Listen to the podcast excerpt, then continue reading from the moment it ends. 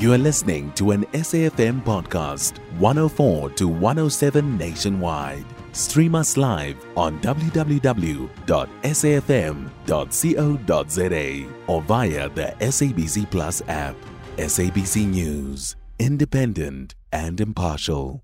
The Department of Basic Education says it is aware of the challenges that confront schools in KwaZulu Natal due to floods caused by heavy downpours. Schools are opening on Wednesday nationwide for the start of the 2024 academic year. At least 10 people are feared dead in the province. Search and rescue teams were still looking for at least two bodies of people who were washed away in oThongathi. Four other people are still missing in the area. For more on this issue, we're joined on the line by spokesperson for the Provincial Department of Cooperative Governance and Traditional Affairs, COGTA, Sboniso Mngadi. Thank you very much, uh, Mr. Mngadi, for your time with us uh, this morning on SAFM. Uh, good morning to you and good morning to your listeners. The Basic Education Ministry was assessing the state of schools around Durban following the most recent flooding. Uh, is is the province ready to have schools reopen? And perhaps uh, what are what are some of the concerns currently, um, given the recent flooding?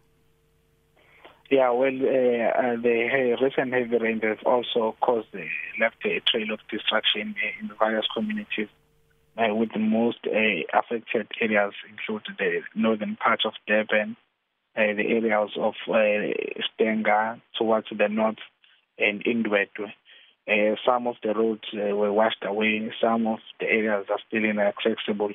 Uh, however, but we are also trying on the ground maybe to respond uh, rapidly. There's also a power lines that were affected, affecting uh, the supply of electricity. It also affecting the network connectivity. So we are looking into those issues to try and uh, bring all the relevant departments to respond mm. and uh, start the repairing uh, as soon as possible. This is also in preparation for the reopening, reopening of schools that is expected uh, on Wednesday. Well, uh, in terms of uh, the number of schools that have been affected, the Department of Education is addressing that matter. We will have to make use of the mobile classroom while the uh, repairs of the new classroom that have been affected is, is underway. You'll recall that we applied the same tactics in October when several schools in the area of Mtuba in the far north of the province were hit by thunderstorm. So mm. uh, that was just before, a few days before the matric examination. So we had to make use of the mobile classroom to ensure that uh, learners are able to write their examination without any interruption while we were fixing the school. So now we'll also apply the same to ensure that come Wednesday, the uh, all the teaching and learning uh, it does not get affected. Mm-hmm. Let's talk about the damage to infrastructure, in particular the roads. Talk to us a bit about some of the areas that uh, have been affected, how you are dealing with that. Yeah, more, from the, the, the most recent rains that we experienced on Saturday evening, uh, areas in the Durban North, oThongathi, Verulam, and also in Stengas, some of the roads were completely washed away. Some section you cannot even pass. So the traffic law enforcement have decided to uh, close off the road and then diverted traffic to alternative routes.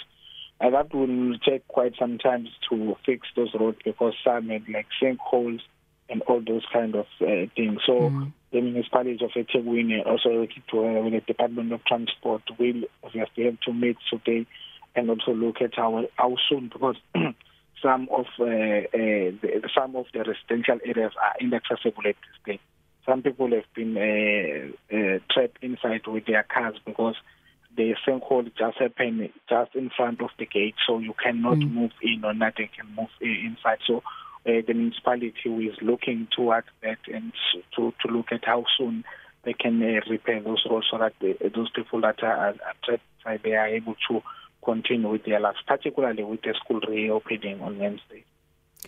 How, how is the, the KwaZulu government supporting people who have lost belongings, who've lost their homes, and are trying to salvage what they can? How are you, in fact, assisting those in need?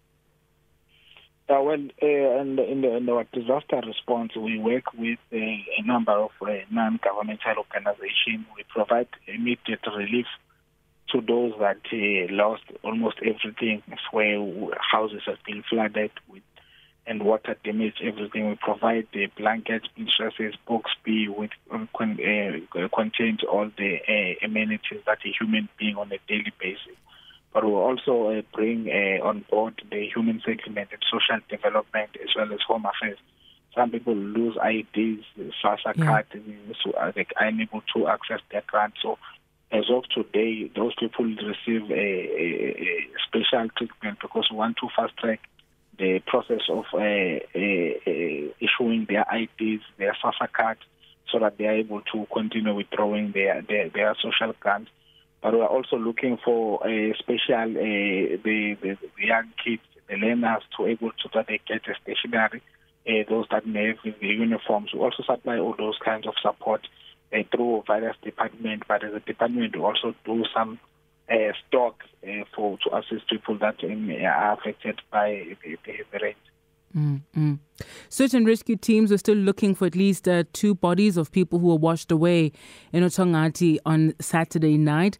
What is the update on those that are still missing, and how many people uh, so far have been reported missing to date?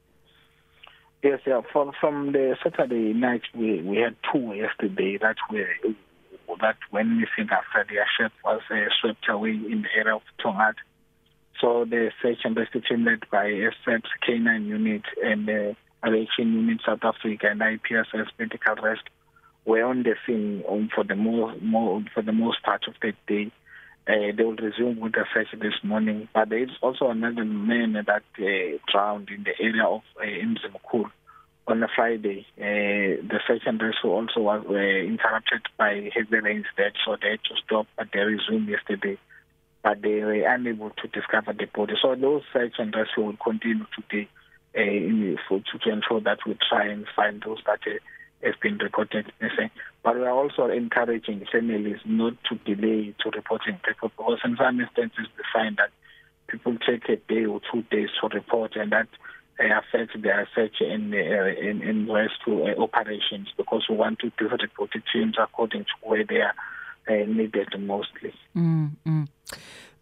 Just finally, uh, Mr. Mngadi, KZN has had a particularly challenging couple of years. Um, if if we take it back to 2021, and in the July unrest, and then the the devastating nat- natural disasters, if you will, several really between that period and now, um, and and and forecasters as well with uh, uh, you know. Uh, the, the, the weather patterns changing. We're expecting to have extreme weather, continuing extreme weather conditions in future as well.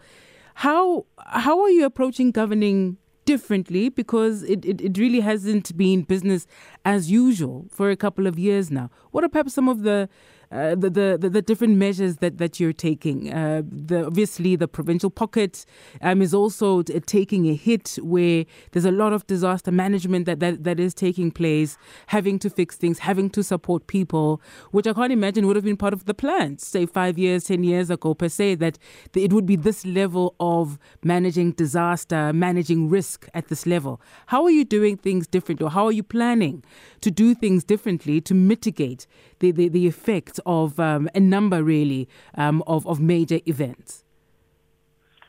Yeah, well, we we think we we have been uh, responding to quite a number. It has costed so much in terms of the finances.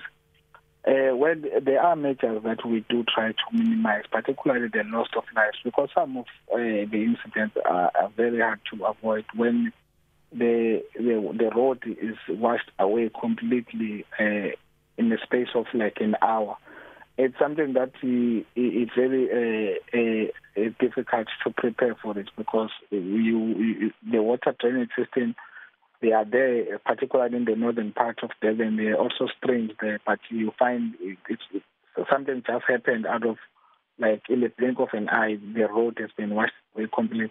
Yes, the municipality working together with the provincial government has done quite a, a, a, a massive job. If you look back uh, to 2021 some most of the road has been re uh, uh, some has been uh, repaired. It took a couple of years for some of them because the, the damages were not of the same magnitude, but obviously, as we keep going, as we keep experiencing these disasters, it's also taking a toll on, on the finances because now we have to divert money from now and then. So, in terms of long-term preparation, is obviously to intensify our disaster awareness campaign, ensure that we we encourage people not to build in a flood pet areas, so they they become at a high risk when these uh, heavy rains are coming. But we also noticed that it's not only those that uh, build their houses in a, a, a floodbed areas, but anyone could be uh, affected by this disaster. We've seen it even now. If you go to the areas of the northern part of Durban, you see uh, proper built houses that have been there for many many years, but they also get damaged. Roads that were mm. built like over over over 20 years ago, but we find ourselves having to repair those roads. So it's something that got to do with also uh, the global warming uh, that is affecting uh, the entire world currently. But we're unfortunately the province that uh, we repeatedly uh, experiencing uh, these kind of disasters. But we are trying also to work together with other uh, non-governmental organizations that have come on board, trying to assist us, also trying to prepare better so that we respond effectively and quickly when these disasters hit us. Mm-hmm. Certainly. Thank you for your time with us uh, this morning, Mr. Mngadi. No, thank you. Thank you so much. That was the KwaZulu Natal COGTA spokesperson, Sboniso Mngadi. You can find SAFM Current Affairs on 104 to 107 nationwide. Our podcasts are available for download on all our digital platforms. SAFM, leading the conversation.